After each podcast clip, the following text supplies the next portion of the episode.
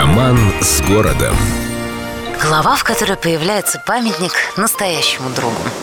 Как пелось в мультике «Бобик в гостях у Барбоса», человек собаки друг, это знают все вокруг. Бывает, конечно, что этот друг не друг, а вдруг, но к чести человека, надо сказать, он знает, что собака – животное, которому памятник надо ставить. И не просто знает и говорит о том, вот, было бы хорошо увековечить это преданнейшее существо, а памятник ему воздвигает. Например, Иван Петрович Павлов, который первым в России выступил с идеей поставить памятник собаке, как верному другу, соратнику и помощнику человечества. Несмотря на то, что Павлов был безусловно уважаем и, конечно же, знал, о чем говорит.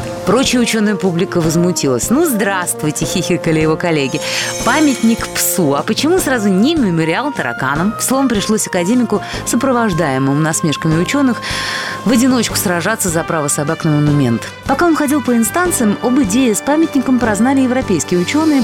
Им затея Павлова чушью не показалась. И, посоветовавшись, они предложили академику денег на установку памятника собаки во Франции, ну или в Германии на выбор. К слову, обстановочка тогда в нашей стране не располагала к дружеским чувствам по отношению к людям, что уж говорить о собаках. Шел трудный процесс построения светлого будущего, кругом были враги, в общем, настоящее выглядело очень темным. Но, несмотря на голод, разруху и прочие сопутствующие того времени, Ленинград был одним из центров мировой науки. Так что Иван Петрович твердо решил, что такой памятник должен стоять только в России и именно в Петербурге. И от иностранных денег отказался. Сами, мол, как-нибудь, спасибо, конечно. И ведь добился своего. В 1935 году Петербург стал первым в мире городом, где был установлен памятник собаке за вклад в развитие науки от благодарного человечества.